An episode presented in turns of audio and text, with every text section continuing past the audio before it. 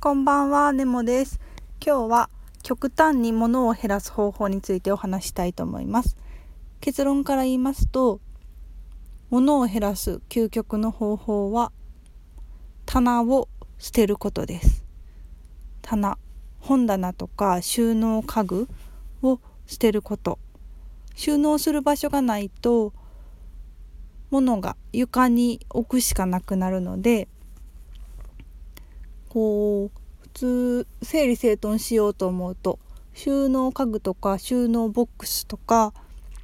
あの無印良品の仕分けするボックスとか買っちゃうと思うんですけど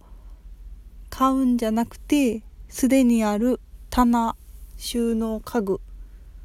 を捨てることで究極に物は減らせます。っていうのも私は生粋のミニマリストで生まれながらの物減らすの好きな人なんですがうんと最近それに拍車がかかりましてえっと関西から関東に引っ越すにあたってマンションになったので収納場所がもともと部屋に結構あるんですね。